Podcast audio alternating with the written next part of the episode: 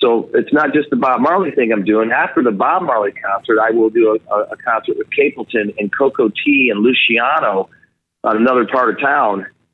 And so I'm just riding the wave, you know. I just I really enjoy it. It's fun. Almost it's like a dream and modern day Jimmy Yeah. Buffett that I don't hate. well, thank, you. I, oh, appreciate that. You know, I, You're listening to nothing important. Please enjoy the show.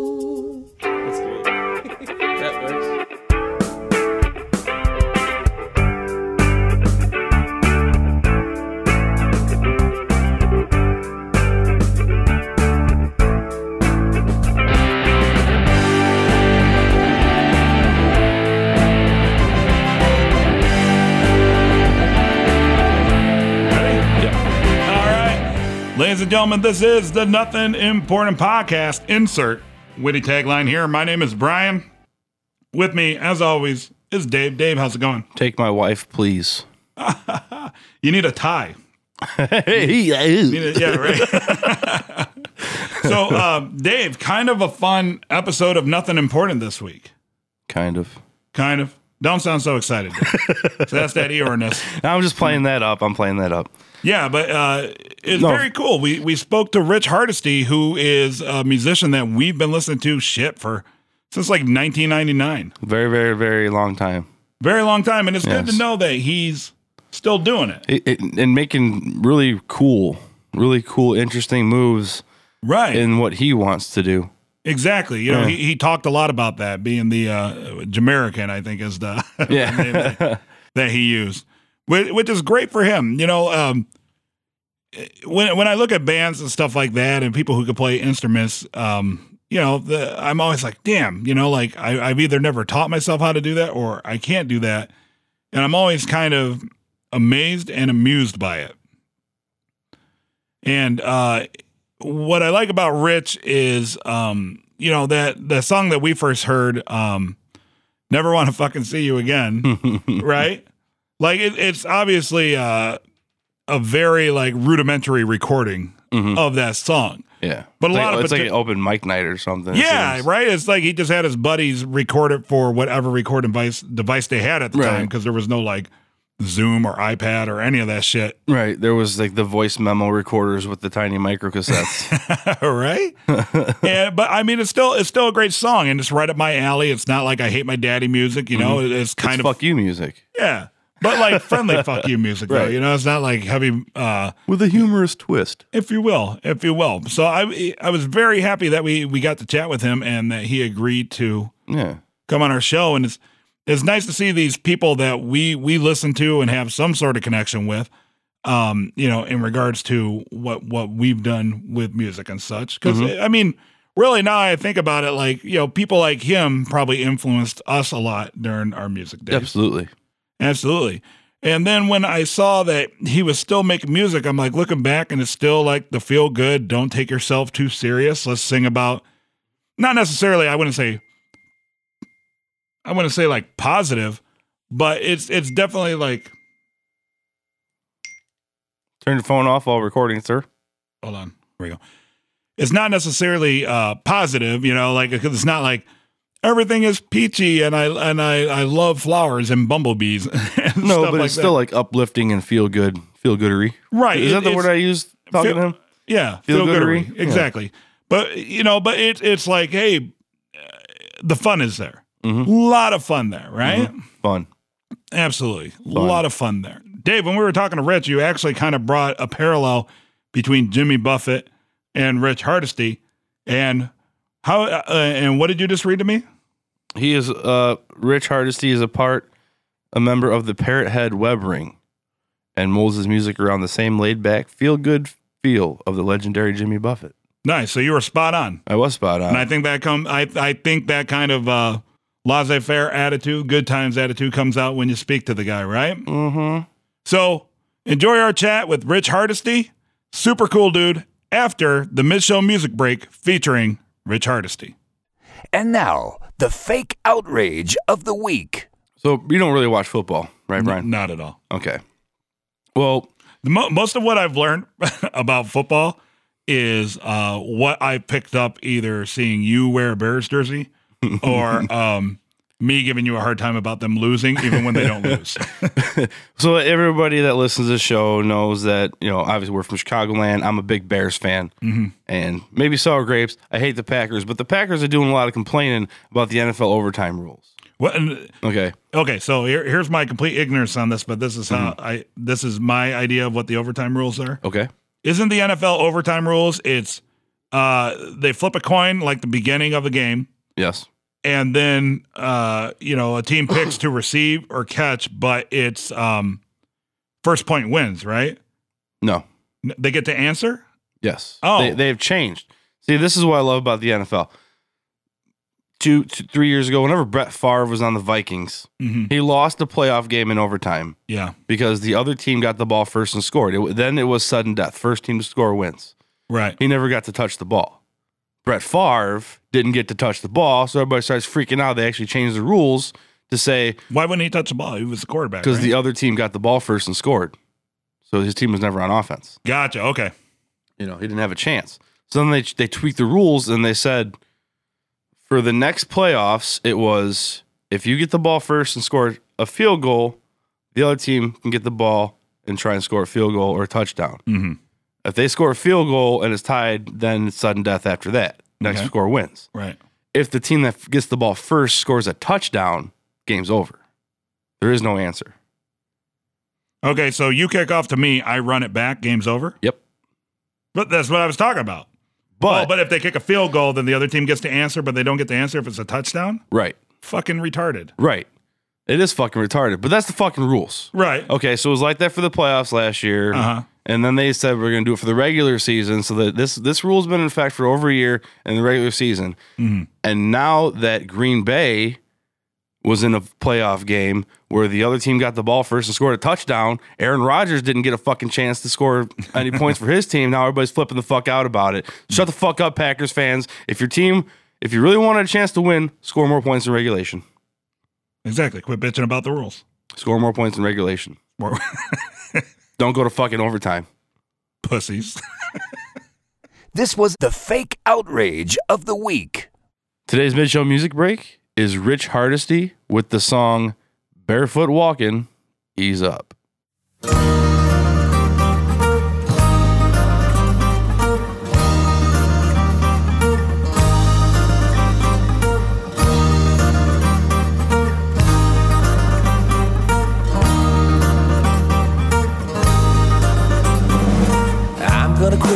Cigarettes, leave my ex girlfriend to rest. My hometown is a drinking fest, flying solo is the best. I'm not gonna take advice from friends more screwed up than me. I'm gonna quit this dead end job, I'm gonna set me free. I'm gonna ease up, heading to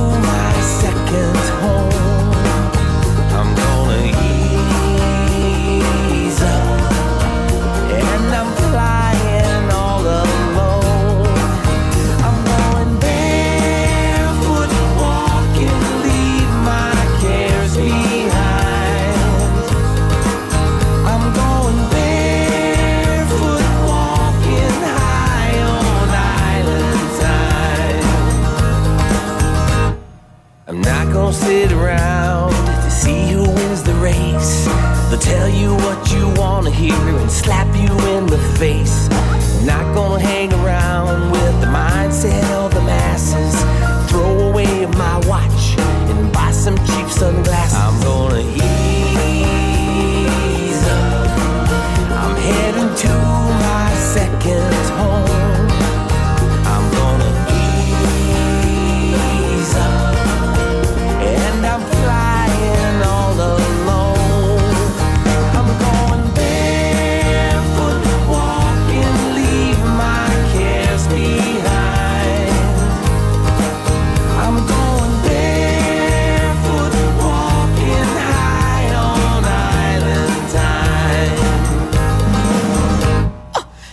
Ease up, ease up, island of the spices.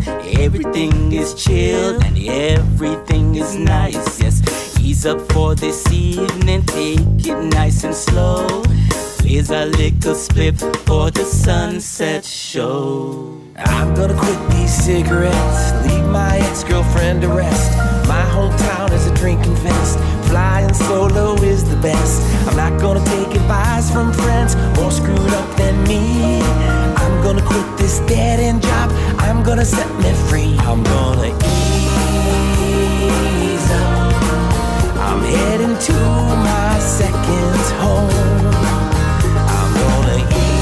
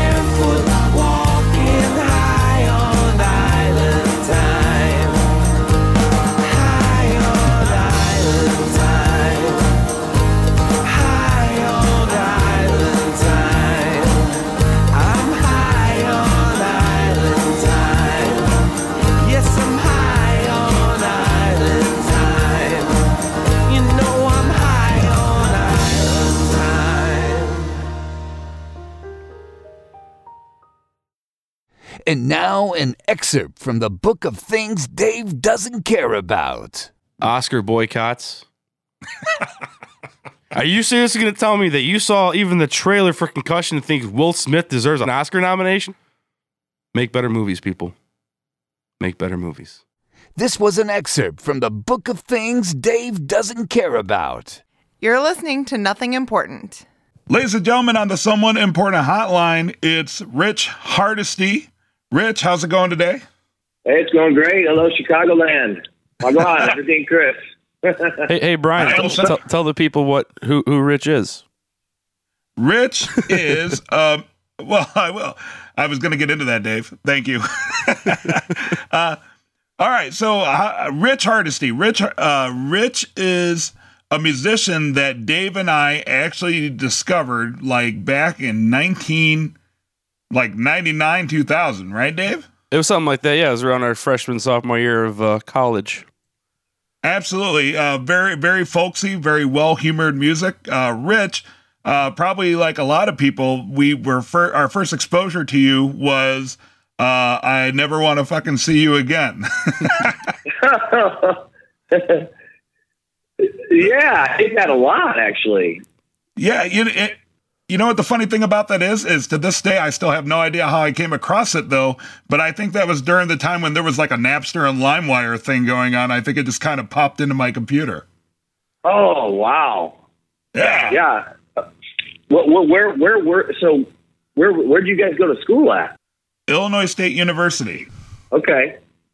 Yeah. Yeah, that, that makes sense. I mean, I remember when Napster came out because I, I'd have my computer online, and, and if you didn't have the right buttons on, you shared your entire library. And Yeah. at first, at first, I really didn't realize what I was doing, so I was sharing a lot of stuff, and you could see who was downloading it and how many people were downloading it, and that was pretty interesting back then. I still have a, a Napster file. I probably shouldn't say that, should I? yeah. Uh, I, we, we won't tell anybody. Oops. Well, anyway, there's nothing in it anymore, of course, you know. But right. I used to have that file somewhere. we were just uh and I, I remember back then because I really love that song. Uh, Dave knows, and I've talked about it a million times on our podcast and through other projects that we have. Is is like I am not personally a fan of like I always call it. I'm I hate my daddy music. I'm not I'm not a fan of that kind of music at all. Like the like the like the sad wine baby music. And then you know there we somehow I come across your song "Never w- Fucking Want to See You Again," which I still listen to to this day. Uh, it's a great song. And I was thinking about it. Uh, once upon a time, Dave and I had a band, and uh, using that philosophy, I actually think in a weird way you kind of influenced us a little bit, just with like kind of the like the the good humored, like lighthearted, uh, folksy uh, type music.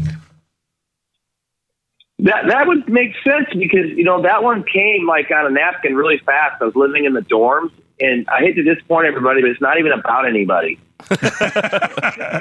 Since then, you know, of course, it's Vince. It's, I've seen that, but at the time, I had I had a girlfriend back in co- in high school, and I was in college, and I wrote that song, and I did it to impress everybody on the floor, and it was influenced by a Bob Dylan song, actually, "Positively Fourth Street," and it, it just came, you know, and that's it, uh, so it was folky because I was listening to a lot of Dylan then, and Jim Croce and Gordon Lightfoot and Mac Davis and stuff like that. So. So, That's- we, uh, go ahead, Dave. I'm sorry. Go ahead. No, I was gonna say that's awesome. we're, I guess we're just excited to have you on because literally there was so many like parties and road trips and uh, just times of me and Dave playing, uh, hanging out and playing Nintendo 64 where that song would come on and we'd sing along and and uh, just recently, you know, I was like, man, I wonder whatever happened to that guy. And I see that you've had such a long career, which makes me me happy that that you're still at it doing your thing.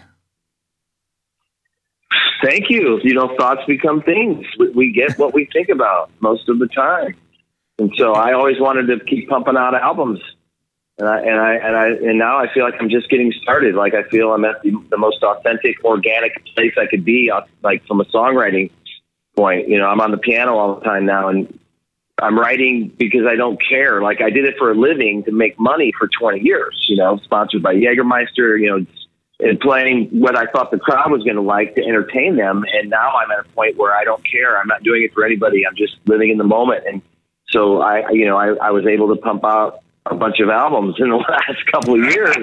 I'm getting ready to put them all out.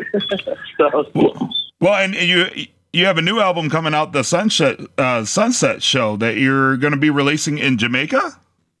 Yeah, I'll, I'll be releasing that at the Bob Marley birthday bash at the Bob Marley Museum. That's amazing, huh? How how did you set that all up? If you don't mind me asking, that that just seems like an incredibly like great experience. Well, again, you know, thoughts become things. As crazy as this is, it doesn't surprise me because see, Jamaica's always been on my mind. The Marleys have always been on my mind. The biggest artists the, on the island have always been on my mind because I went there in the early '90s and I found it as a place to go and write music. You know, on the hmm. cliffs at the sunset. But I fell in love with the people. You know, I felt the first time I landed in Jamaica, I felt like I was home. Like it, I, there ah. was something nostalgic and like, like man, I feel like a kid here. And you know, so a year ago, I was there for that. I don't even know how many times. You know, maybe maybe forty five times. I was there for New Year's, and this guy pulled me over. I had a jeep, and my guitars were hanging out the side, and the amps were hanging out. And he's like, "Hey, Bon," he goes, "I see you before, man." He goes, "I- "You know, I know Capleton, I know the Marleys, I know Sly Dunbar." And he, I'm like, "Oh, okay." He just want. I thought he wanted my phone number to call me, and, and he did, but he, it was true. And so he called me. He's like, "Hey, I give." you know, I give your music to some people in Kingston. You know, one of them he let Capleton listen to. And honestly, I'm on the phone with Capleton, and Capleton's like, you know, if the Almighty Jah wants you to come here and record, then you'll be here. And I dropped everything, and I flew, and I went to Kingston, and that was just to record a single. And now, you know, honestly, it's an album now with 15 songs on it, and you know, the Marley plays, Julian Marley plays on it. And some of the best reggae artists on the island, and like it's gotten crazy, and so it's just a blessing, you know. That that is such a great rock and roll story. that's that's pretty damn impressive. So you'll be you'll be playing at the Bob Marley Museum. Uh, so do you have like a built-in crowd down there, or you're like in the like in the middle of establishing a following, or it's just like a home base to play? Well, I used to play there all the time for spring breaks. But, you know, that was a completely different animal. But, but we had a, a nice following down there. You know, they call me the Jamaican. When I show up, you know, I know all the I know all the people in the grill. And but now, you know, I'm getting some airplay with Back to Jamaica, one of the songs on this on these trips to Kingston. And you know, they're interviewing me on the radio. They're putting me in the press. Um, I just now listened to, to an interview by Capleton and his manager and they mentioned me just now live on Irie FM saying, you know, he's coming over from from the states and he loves Jamaica, and So it's not just the Bob Marley thing I'm doing. After the Bob Marley concert, I will do a, a concert with Capleton and Cocoa Tea and Luciano on another part of town. And so I'm just riding the wave, you know. I just I really enjoy it. It's fun. Almost it's like a a dream and modern day Jimmy Yeah. Buffett that I don't hate. well, thank, you. I, oh, appreciate that. You know, I, I- uh, it, the island. You know, it, it gave me the inspiration to write. Most people, like you guys just said, you knew me for that song. But mm-hmm. you know, if you really dig deep, there's there's a whole bunch of songs, and most of them I wrote in Jamaica over the last 20 years because the island was my muse. And you know, I go through a breakup. I'd hop a plane. I'd go to Negril. You know, I get in an argument with my mom and dad. I'd hop a plane, go to Negril. I always used to, and I'd write music there. And so it's like a full circle thing. It's like you know, after all the money I spent on the island, you know, I used to do benefit concerts. I love the people. I love the kids. But after, you know, everyone's not nuts. Like, he's nuts. He goes to Jamaica. He's a Jamaican. But the truth is, like, after all those trips, it's like now, you know, I, I'm hanging out. You know, I just got off a cruise ship with the Marleys in Capleton, and we were out in the Caribbean floating around. And, you know, I'm sitting on a ship with a bunch of reggae people that I, you know, again, I believe you end up with the things that you think about. You attract that if you put that frequency out there. So, you know, I, I chased the Marleys down one time in Indiana, and I ended up hanging out with them in a hotel all night long. And that was like 20 years ago down at ISU. I didn't know at the time, you know, that all this was going to happen, but it doesn't surprise me. But it is kind of crazy, you know. It's just I, I have to pinch myself, but then I'm also thinking, you know what? I, this is how I live. You know, thoughts become things. That's awesome. That's yeah. awesome. What What do you think it is about Jamaica specifically that that has such a pull on you? Well, I remember the first time I stepped off the plane. I remember just taking in the island air. You know, I, I love mm-hmm. I love the salty air, but it was the island of the spices. But but those so all the the things that grow on that island. But I mean, honestly, the people took me in. You know, I I stayed up in their villages and their homes, and I hung out with them and I talked, and we had long conversations. And some of my best friends have died there. You know, there's I'm thinking of three people from Good Hope who are no longer with us, but they we were like brothers and family, and you know, some of them have come here, and I've shown them America. So I just I I feel like it's I'm drawn to it in a mystical way. And, and, and some of the songs Bob Marley sings about, it's just you know I just don't I can't really explain it, but it feels right, and I know it's it's real and it's supposed to happen. Well, just like you said, it, it's home, right? yeah, definitely. And you know, so when the songs, that's another thing. I, I try to go to places that give me inspiration. If I if I want to write music and I and something pulls me, then I spend more time around that. You know, my dogs do that. There, there's places in the states that do that. Definitely, I lived out in California for a while. You know, Florida does that. Indiana does that. So I gravitate to the places that keep me in the present moment. And you know, there's fear and there's love, and you know, I try to stay away from the fear. And so I go to the places where I feel the love. that's a that's a great way to put it. The uh, you're are you current you're currently working on a documentary about your career, correct? Yes, yes, that's been going on. I've I've been videotaping stuff ever since you know the first gig. So I've got the VHS tapes, the dad tapes. The, yeah, and recently I have you know the good stuff, the good cameras with the good high definition stuff. But someday it'll all glue together, and there's a lot of stories to be told. You know, there's just it's just fun. I, I was always adamant about keeping the the videos going. That's awesome. Yeah, we never Thanks. in all of our projects like documenting things has always been never really come to mind. We always just kind of do it, and then we have terrible memories, so the stories change over the years. we, we remind each other and tell the same jokes thirty times, and we forget we already told the jokes. Right on. And then we make a crappy podcast, and it's about as close as we get to documenting anything. right. Well, hey, I mean, most people don't laugh. Laugh is a good vibration. It keeps you positive, and so the fact you guys laugh and make the world better. You know, what is what are people doing? Complaining. I just I try to steer away from that. You know, I try not to, to complain, but when you guys are laughing, then you're actually doing something good in the world. You're putting the good vibes out there. Right? Yeah. That's Well, you and know- that's we have we call the show nothing important because we don't want to talk about Mhm. important or serious things. Usually, it's just we want to have a good time and keep it light. And uh, you know, Right. I'm big on energies Yeah, too, and you know, positive energy is a it's way more beneficial than bitching and moaning and hating on people. Although we do hate on people sometimes, but we try to be funny about it. right. Right. Well, that's, p- people need to realize that that they're going to get more of what they put in their mind. So it's like a boomerang. So you know, I tell my friends, hey, hey, there's life is a choice. Your thoughts are choices too. What you think about is a choice. So if you're going to think about bad things, you might stub your toe and you might, you know, get hit from behind in the car. It, so, but if you're thinking about the positive things, you're just going to attract more of that. It's not something. It's not like I'm not trying. It's not like a. Uh, a cra- okay, what's the word I'm looking for? Uh, a quack. Like I'm not trying to be a quack, like a new age quack. Mhm. They measure frequencies now in our brains, and they can take pictures of the waves and the frequencies and the vibrations. So it's so it's people that say, "Oh, it's not true. That's a bunch." Well, guess what? Then you're going to stub your toe.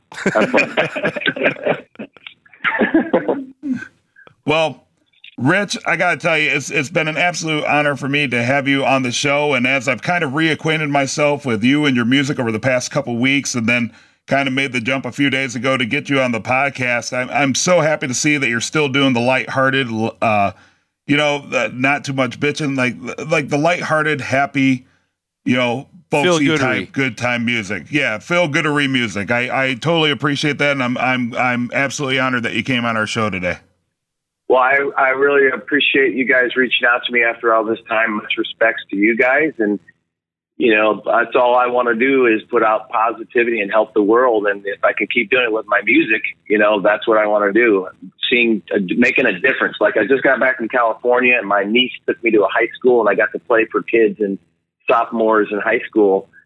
And, you know, the bars were fun, the nightclubs were fun. That was a 20 year career, but there's a lot of things right now that give me goosebumps, and they're, they're not the things I thought that. I'd be doing in the music career. Def- the Marley thing is, is fun, you know, going over there and hanging out with those guys. But I got to be honest, when you see kids with a hunger in their eyes in a high school with a burning desire, and they want they want to know how do you do this, you know, and if I can throw a positive nugget at them Yeah. and make a difference right now, I could, I could see myself doing more of that stuff, helping the youth of, of the world, the young, you know, the young, the youths.